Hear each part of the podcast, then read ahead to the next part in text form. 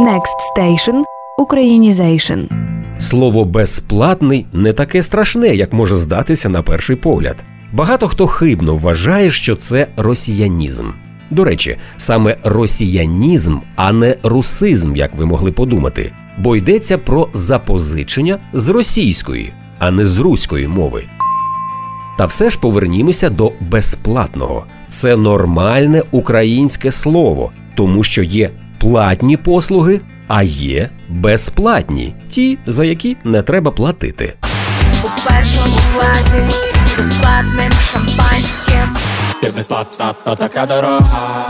А от слово безкоштовний походить від прикметника коштовний, який має значення цінний. Тож сенс слова безкоштовний наближається до поняття безцінний, той, що не має ціни, або ж його вартість складно порахувати в матеріальних величинах.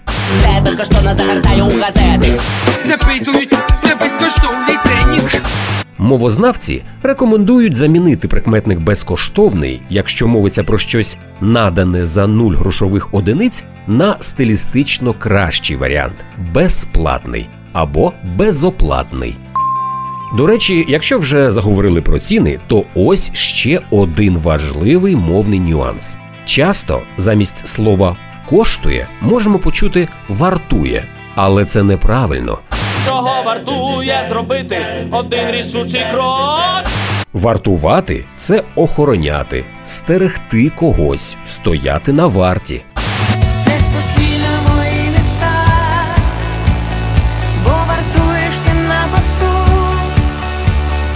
А якщо ми хочемо сказати про щось, що має певну ціну, вартість, то доречніше говорити коштує.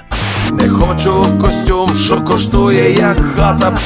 буде коштувати в 10 разів більше, ніж зараз. Але я й тоді його не продам. Знаєш чого?